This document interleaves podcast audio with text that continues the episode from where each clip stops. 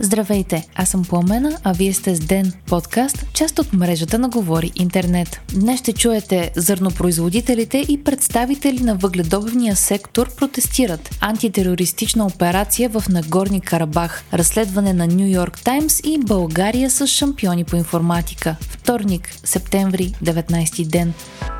Протестите остават основната тема за страната и днес. Освен зърнопроизводителите и представители на въгледобивния сектор в страната излязоха днес на митинг. Демонстрациите станаха повод и за размяна на реплики между ППДБ и ГЕРБ. Лидерът на ГЕРБ обвини партньорите си, че не са в диалог с зърнопроизводителите. Синдикалните организации на КНСБ и КТ Подкрепа в комплекса Марица Изток, както и миньори и енергетици излязоха днес на национален протест. Техните искания са за повече яснота какво ще се случи с цените на електроенергията и с работните им места. Протестиращите не са съгласни с проектите и териториалните планове за Стара Загора, Перник и Кюстендил, които предвиждат закриване на мощности в въглишните централи, съобщава БНР. Хората казват, че не могат да се преориентират толкова бързо към нови работни места. Зърнопроизводителите решиха да отложат планирания за днес протест в центъра на София за утре. Те все пак се събраха в Долни Богров край София, където се срещнаха с министъра на земеделието Кирил Вътев. Повечето от неговите предложения обаче бяха посрещнати с недоволство. Припомняме, че недоволството на зърнопроизводителите е свързано с решението на управляващите да не поискат удължаване на забраната за внос на украинско зърно. Вътев каза, че България има един месец за да договори с Украина вида и обема на селскостопански стоки, които ще се внасят в страната ни. Протестиращите ще се срещнат и с министър-председателят по-късно днес. Днес ще стане ясно дали на полицая прострелял смъртоносно младеж в София вчера ще бъде повдигнато обвинение. По думи на Христо Кръстев, заместник градски прокурор на София, възможностите варират от неизбежна отбрана през превишаване пределите на неизбежната отбрана, професионална непредпазливост до евентуален умисъл за убийство, а може и да не се стигне изобщо до повдигане на обвинение.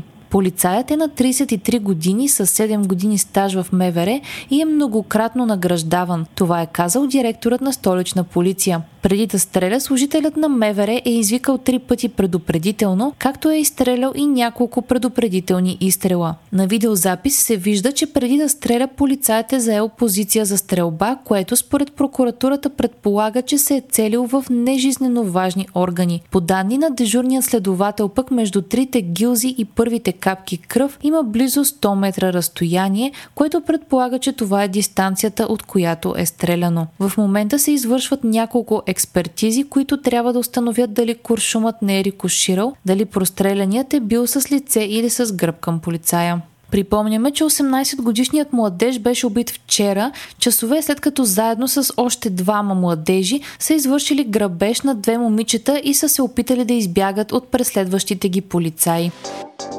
Азербайджан отново нападна региона, населен предимно с етнически арменци на Горни Карабах. Външното министерство на страната заяви, че сепаратистският режим в Карабах трябва да бъде разпуснат и всички арменски военни да се изтеглят оттам. Азербайджан определи действията си като антитерористична операция и каза, че само така може да се постигне мир в региона. Според Баку целите им са само военни и вече има коридори за евакуация на цивилни. Русия обяви, че е в контакт с Азербайджан и се очаква изявление по темата.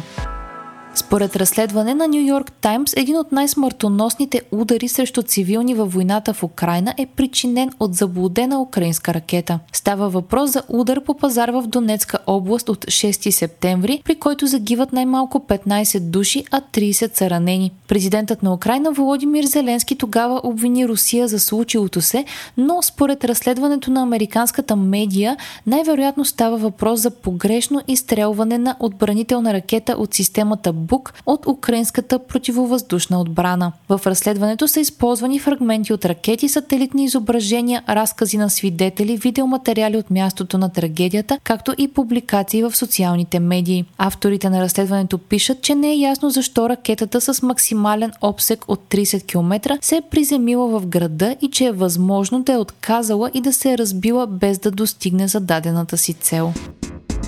Осмокласникът Андрей Стефанов от първа част на математическа гимназия в София спечели златен медал на Европейската младежка олимпиада по информатика. Това е първият шампион на страната ни в тази дисциплина, а младежът извоюва златото състезавайки се срещу 92 други участници от 24 държави. Олимпиадата се проведе в Грузия. Освен индивидуалното постижение, българският отбор е на трето място в отборното класиране по медали, съобщават от Министерството на образованието и науката. Отборът ни е спечелил също сребърен и два бронзови медала.